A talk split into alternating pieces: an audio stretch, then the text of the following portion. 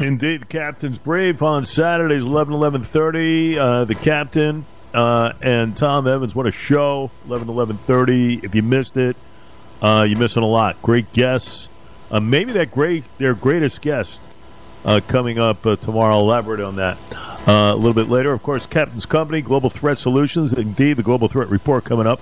GlobalThreatSolutions.com for peace of mind in uncertain times. you got to go to that website. Company is just unbelievable. Provides so many services. Go to the site, Global Threat Solutions.com. The aforementioned Captain. Uh, Ken Bombase, and uh, we say a very good morning to you, sir. Morning, Jay. Thanks for having me on. Great having you. You know, Cap, I thought it would be a good time to kind of recap and and really kind of go over things as far as what transpired uh, in uh, 2023. Uh, you know, a, a, couple of things you wrote down, and I think they're great, and we can uh, go over each. And we saw it with Ukraine, obviously. Uh, two years it'll be uh, in February, late February. two years and no end in sight for this thing. Ukraine, listen, a lot of people never anticipated this as far as the fight. Now, listen, they've been aided in a big way, billions and billions of dollars, uh, of course, coming uh, from the United States, uh, maybe some other NATO lands as well. Not as much, though, I'll tell you that much. Uh, they've been aided by equipment. We talk about the Abrams tanks. we talk about you know some of the uh, the aerial attack that was green green lit uh, not too long ago. Um, but you know, without it, they get it; they'd be destroyed. But Ukraine has put up the fight. Russia has been diminished as far as their arsenal uh, with personnel and everything else. But the beat goes on, and that's what's happening uh, in that neck of the woods, sir. That's right. So right now, Jay, as we watch this conflict, neither side has really made any significant advances. And, and really, the world hasn't been watching closely, but not much has happened. As uh, 2023 comes to an end, there's signs that both Russia and Ukraine are preparing for the long haul, uh, a long, continued fight. Russia's put its military and its economy on a wartime footing, and Ukraine, their operations in 24 are going to largely depend on weapons deliveries and funding from the West. And as you know, and I know, we've discussed, that's at risk right now. You know, the U.S., specifically Republicans, are demonstrating Ukraine fatigue, and they've begun questioning the ongoing financial support that's been essentially rubber stamped since the beginning of this conflict. Also, the focus on conflict with Israel. That has really uh, uh, been a challenge for Ukraine because, like I said, the world's really not watching right now a lot of the attention of the world has been redirected to the conflict in Israel, and all of a sudden, the U.S. and the West are starting to question all of the money they've been putting into Ukraine. Um, so, if we were to do a recap real quick, if you remember very quickly, it, 2023 began with huge blackouts. It was darkness in Ukraine because Russia was targeting their power grid. Um, there was also moving forward in the spring it was all the talk was about the big spring offensive of Ukraine, and there was a lot of hope that that was going to really push to the Russian lines and change the tempo of this war. Unfortunately, that didn't happen. The Russians prepared all through the winter and spring, massive defensive positions, landmines, and really they were they were stalled, and not much progress was made. They were trying to cut off this land bridge from Crimea to Russia, and that was really um, unsuccessful.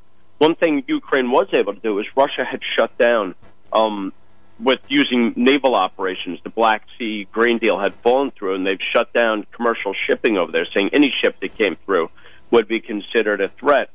But uh, it's amazing, Jay. A, a country without a real navy, Ukraine, was able to start launching attacks on the Russian Navy and push their ships out of the region, or at least push them back to a position where commercial shipping was able to continue and they've actually been able to establish and build a little on their economy during this conflict. Where now they're looking at about three and a half percent growth in 2023 is predicted. So that's where we stand right now. But I would say the big uh, uh, question is the continued support, financial support. As you know, Congress pushed this till January at a minimum, and we'll see what happens with that because it's tied very specifically to border security, and I don't think you're going to see any funds come unless they do something significant at the border. Yep, no doubt. And I'll tell you this with Ukraine stuff, as I mentioned uh, to you, sir, Uh, I think there's got to be something on the table, uh, some plan, some long term deal to end this conflict. To try, I mean, if you're the leader of the free world, as supposedly the president of the United States is supposed to be, anything but though, anything but coming out of this administration.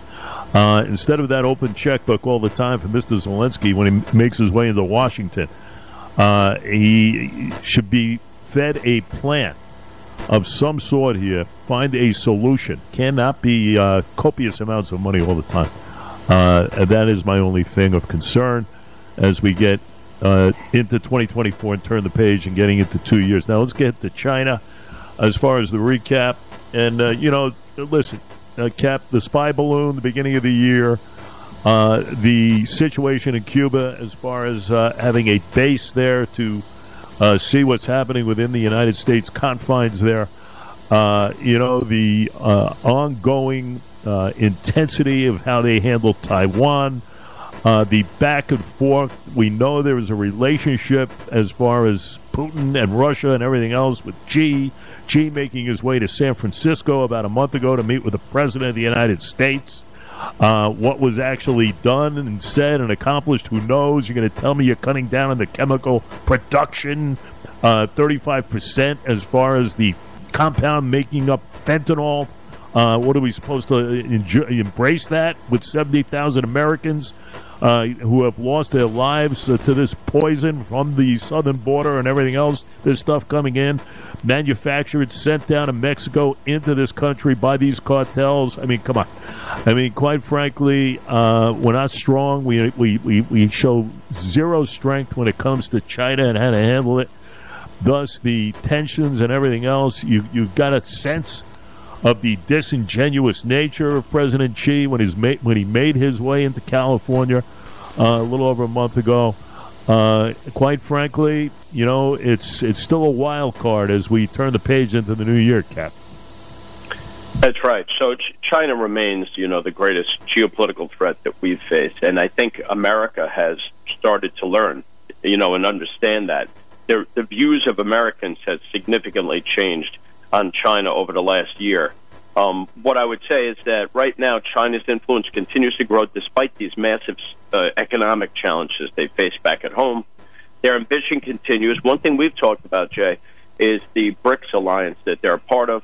Brazil, Russia, India, and China is how that started, and now they've added South Africa. But you know, it started as just sort of a, a term. I think it was Goldman Sachs that coined it because it was an investment. Re- these were countries that investors were targeting. However, yeah. it's become a legitimate entity now. They have regular meetings, and this BRICS alliance is, makes up 27% of the world's land surface and 42% of the global population. And they have, like I said, Russia, India, China. These are significant com- countries that also are big powerhouses in the energy uh, industry. So it's something to keep an eye on right now. It's growing in numbers of members and also in, in influence right now. Uh, U.S. China rivalry obviously intensified. It started off this year with the over the uh, you saw the pandemic was still raging in China, but that has also drawn a lot of attention and investigations in the U.S. as far as exactly what happened there. Right now, Jay, as we speak, negative perceptions of China in the United States reached a new high. They have 83% of adults holding unfavorable views of China, and that's a, a big change. Um, the strain between the U.S. and China goes so far, like you mentioned, it goes beyond spy balloons. Yeah. the, the spying efforts, just spying efforts alone, they have these land. They've been purchasing their military bases. Secret bio lab was found in California. These secret police stations in New York City. Uh, spy base in Cuba, like you mentioned. Uh, obviously, we also face these Taiwan uh, tensions between in the Taiwan Strait, South China Sea. They've been very provocative with U.S. military assets. We've seen that naval and air confrontations. And there was just an extended period with no communication between the U.S. and China that just like weeks ago, they started to normalize um, relations between our military, militaries again, in communications, regular communications. So China is definitely something to watch as we go into 2024. That threat's not going away. Um, but I, I think it's probably, again, with all of the threats we face, geopolitically speaking, that's the biggest threat that we face right now, Jay. Yeah, I agree. I agree. And uh, the relationship, I, I, still feel it's it's somewhat cold. Uh, and again, you know, I, I, use the word disingenuous as far as Xi is concerned. His his look towards this country, and certainly that meeting that took place out in San Francisco. The uh, captain with us, the Global Threat Reports report, as we kind of recap, ladies and gentlemen, some of the top storylines here uh, of uh, 2023. It sends us to Iran. Uh, and, you know, listen, what's happening right now in the Middle East, the funding of these uh, terrorist uh, organizations, they they are certainly at the center of it all. We know that with Hamas, Hezbollah, the Houthis, you could say part of Yemen and everything else, but it all all revolves around how Iran kind of operates and gives the orders. Uh, obviously, the attacks on the bases since October the 17th, about 103 plus cap at this point in time. I go back to that uh, that uh, despicable, deplorable uh, deal that was set forth in 2015 with then President Obama, only to be ripped up uh, by President Trump and to be resuscitated by Joe Biden. Uh, with this nuclear deal and uh, all the money and the six billion. I don't want to hear about frozen assets and money. They can't touch it. Stop it already. Uh, there is still a revenue stream as far as the oil production and everything else. The sanctions uh, are not tight enough. Thus, the reasoning why Iran does what it does. And again, it is the same scenario in my estimation. When you smell the weakness of what's happening here with the United States as far as the power in the White House and everything else, guess what? Uh, this is what happens. Okay, this is what happens. You see what's happening around the world. This is a derivative of the fact that they think they can get away with it, and they are. And basically, Iran right now is doing as it wishes, Cap. That's right. So uh, I would say exactly what you said that, you know, we have these continuously deteriorating relations between the U.S. and Iran. We've seen that in 2023. Specifically, the Iran nuclear deal has pretty much dissipated, but uh, it's something I'm not broken up about because I don't think you could have legitimate deals with people you don't trust. Um, and then we move on. That was the, the one thing. Then you move on to the prisoner swap deal, which is disastrous, I believe. That's my opinion. The $6 billion given uh, in Iranian, returned in Iranian funds. Obviously, there was a lot of controversy about it. President Biden says, well, they can only use it for humanitarian efforts. And I think since that time, because of the next big incident that took place concerning Iran, the, the attack by Hamas on Israel, they have since uh, not provided those funds to Iran, but that was due to a tremendous amount of pressure. Now we have the most recent um, problems facing the U.S. and Iran relations, which is the Hamas attack on Israel. That's ongoing, and it has moved beyond, and it threatens right now, Jay. First of all, there was intelligence that indicates Iran was was involved in supporting that attack in the first place. Then you have the threat of a regional conflict um, exploding right now because Iran is ordering these proxy groups in Syria, Iraq, then in the Red Sea to be mm-hmm. launching these attacks against anyone you know favorable to Israel, specifically the U.S. I think yesterday we were at 106 separate attacks on U.S. assets. So Israel is at the forefront of challenges for the U.S. as we move into 2024. Yeah, uh, lots of challenges. And we spoke about it yesterday, Cap, with the retaliatory strike. Finally, uh, Joe Biden giving the call as far as a bit of retribution here. Uh, but you can certainly get a sense that uh, it should have been done a long time ago. And, uh, and and that's what it's all about right now. You mentioned the Red Sea and the attacks, the ships, the Eisenhower, the Ford, and uh, and all others present right now. And uh, listen, you got to send the signal uh, that this is the United States of America. We are indeed the greatest country on the planet, and you are not uh, going to have any of this nefarious activity in our neck of the woods where we are right now. So, uh, a little bit of a message, not strong enough in my estimation, should have been a lot sooner. The captain with us, of course, with Global Threat Report. That brings us to North Korea, Cap, and Kim Jong Un and everything that goes around with him uh, with his uh, with his toys and firing off ballistic missiles left and right, the vitriol towards the south and everything else with Korea, South Korea, uh, and the beat goes on. He has his meetings, of course. He has his relationships. We know, especially with that of Putin and supplies and whatnot. Uh, Putin has his friends out there, and Xi and, and Kim. We know that. But North Korea, you know, you can't take your eye off North Korea for one iota of a second uh, for how they behave. Yeah, that's right. So I, I think a great way to sum up the relations between North Korea and U.S. in 2023 has just occurred this last Tuesday at the UN when uh, the North Korean leader spoke in in uh, or his representative, and they said basically 2023 was an extremely dangerous year, and they're saying that the U.S. is trying to provoke a nuclear war. You know, this is what we've dealt with for decades with North Korean leadership. Basically, they're they're unstable, they're erratic, but they were somewhat stable in their in their erratic behavior. Now there are differences. They're also they're not only saying that we're trying to provoke a nuclear war they're saying that um, we're trying to form the Asian version of NATO, and I think that's interesting to note because we've seen this kind of axis of evil forming. And Boy. same thing that Putin's been saying about NATO and how we're trying to threaten Russia's sovereignty. Now North Korea is saying that. And another note is that although you know in the UN, it is uncommon for to them to have such strong language used in the UN setting against the U.S. So it's a little bit different right now. I think we're seeing this alliance form between Iran, North Korea, Russia, China, and we're going to have to keep a close eye on that. Yep. And uh, certainly a close eye continues on the border, as we spoke about yesterday. The numbers are just uh, astronomical uh, as far as the last couple of months are concerned to close this year out. Uh, since uh, Biden's been in that White House, 8 million plus encounters capped, 2 million gotaways, terrorist watch list uh, individuals who have been stopped. Uh, certainly the cartels are having their way, the human trafficking, and, and everything that has uh, been going on there, the, the ridiculous, fraudulent optic of what we spoke about yesterday with Blinken and Mayorkas, Secretary of State, Homeland Secretary uh, heading down to Mexico and meet with the Mexican president, talking about the situation at hand. We know that's going to equate to nothing. Uh, they have no intention of doing anything about it. Uh, as far as the three things that we spoke about yesterday, A, finish the wall. Two, uh, you want to really set things uh, in good fashion.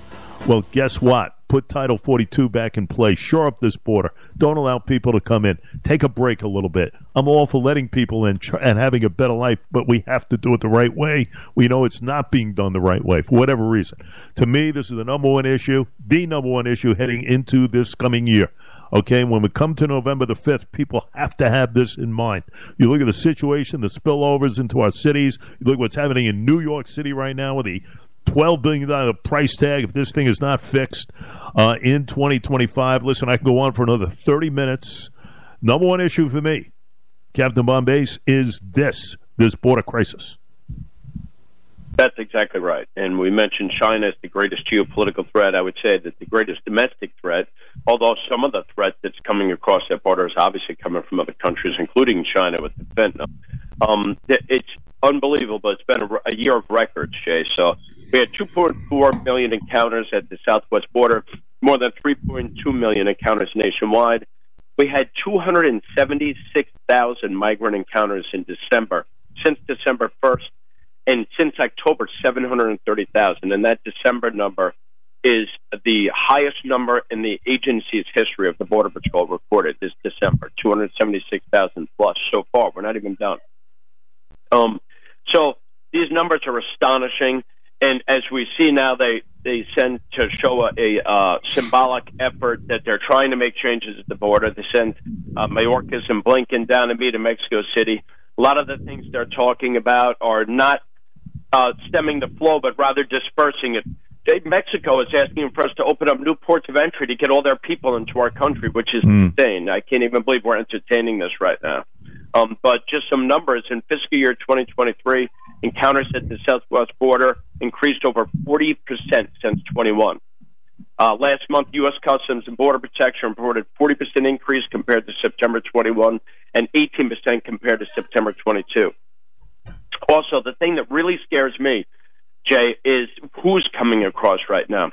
Um, in fiscal year 23, we arrested 35,433 aliens with criminal convictions, 598 known gang members, including 178 MS-13 members. and 169 individuals whose names appear in the terror watch list entered in fiscal year 2023. Um, or, or those are the ones who were stopped, Jay. Forget about the ones that were that we don't know about that, that are probably in our country plotting right now. These are the things that really terrify me. And also the amount of fentanyl that has come into the country. In fiscal year 2023, 27,293 pounds of fentanyl, enough to kill more than 6 billion people, Jay. So I would say this is the, definitely the greatest domestic threat we face as we speak right now. Yeah, uh, no question about it. You're dealing with so much around the world and this border, and now within the confines of this country. We saw what happened in Colorado as far as an individual being taken off that ballot, but put back on until the Supreme Court, by the way, uh, comes into play there. And of course, what happened yesterday in the state of Maine with the former President Donald Trump uh, won't be on the primary ballot there. Again, the state secretary of state ruled he's not qualified based on his attempts to overturn the results of the 2020 presidential election. My goodness. Uh, the Secretary of State, Shenna Bellows, was a Democrat, and the 34 page ruling, I think it was yesterday, last night, stating that his primary election petition uh, is invalid. If we keep having these types of incidents, Cap, uh, I, I, tell you one thing, it is going to lead to something uh, that is not good uh, in this country. I'll tell you that much. Voters have to make those decisions. Can't have these types of individuals because of their dislike uh, for an individual. Uh, you cannot uh, usurp what this country is all about, and that is being a democracy. It's a, a terrible job by Bellows, how she handled this thing. I would imagine it will go to a higher court uh, eventually, and hopefully a sensible ruling here. That's right. And Jay, you know, this has become like a Democratic Party popularity contest. They just want to throw their name in there as one of the people that tried to remove Trump from running. The whole everything's based on this insurrection, uh, the January 6th incident. Listen, nobody agrees that should have taken place. To suggest that was an effort to take over the country is ridiculous. I mean, who would who would think that you could even make an attempt at taking over America without one gun? Not one gun. We just had clowns enter the Capitol. Um, it, it was it's basically a glorified case of criminal trespass. So to su- suggest that that's a legitimate insurrection is ridiculous, and that's what they're hanging their hat on. That's what this whole movement to remove him from the ballot. You don't want Trump, don't vote for him. But we should have a democratic election to determine who's going to be the next president. Yeah. Uh, listen, uh, to think that uh, a ruling of this nature would have had him in a conviction process of insurrection uh, and everything else that took place of January 6th. That wasn't the case. Now you can make a sense. Did he rile? Uh, did he did he uh, kind of uh, you know get everybody up and up and about? Uh, you know, go to the Capitol, blah blah blah. You know, listen, uh, it is what it was. But to condemn this individual based on that is just wrong. It's wrong, and I don't care what side of the aisle you're on. Honestly, uh, if you're for him, you're against him. It's a terrible thing uh, that has taken place in this country now. For them to usurp the process, certain individuals in these states to usurp the process of what this country was founded on, of what this country is all about, uh, is uh, is a perilous situation for all. I'll tell you that much. Cap, well done. Uh, we loved having you on in 2023. We look forward uh, to 2024. Your show, especially, is Lights Out, the Captain's Brief. Uh, I read that there's a very special guest in play, uh, maybe your best guest ever. I don't know if that's true, but all in all, we look forward to Saturday mornings. Care to give us a preview? Yeah, I will. And you're exactly right, Chad. It's the greatest guest we've had on our show yet, which is the great Jay Oliver. Oh, He's going to be coming on. he's going to be coming on, and we're going to be recapping 2023 for the captain's brief this week. I'm really looking forward to it. We're going to cover some of these um, uh, biggest topics of 2023 concerning national security, law enforcement, crime, and then I look forward to a, a great 2024 on 1039. Hey, listen, um, when you had asked me, I was honored. Uh, I had a check with my agent, uh, who had a check with uh, one of the higher agents in our group, who had a check with the other guy. But quite frankly, all kidding aside, uh, it took me about two seconds when I finally said to myself, Bombase finally asked me on his show. It's about time. but in any event, we look forward to it. You and Tom Evans, what a show you put on. Can't thank you enough for all the reporting. We look forward to a lot in 2024 with you. How's that? Thanks, Jay. Look forward to talking soon.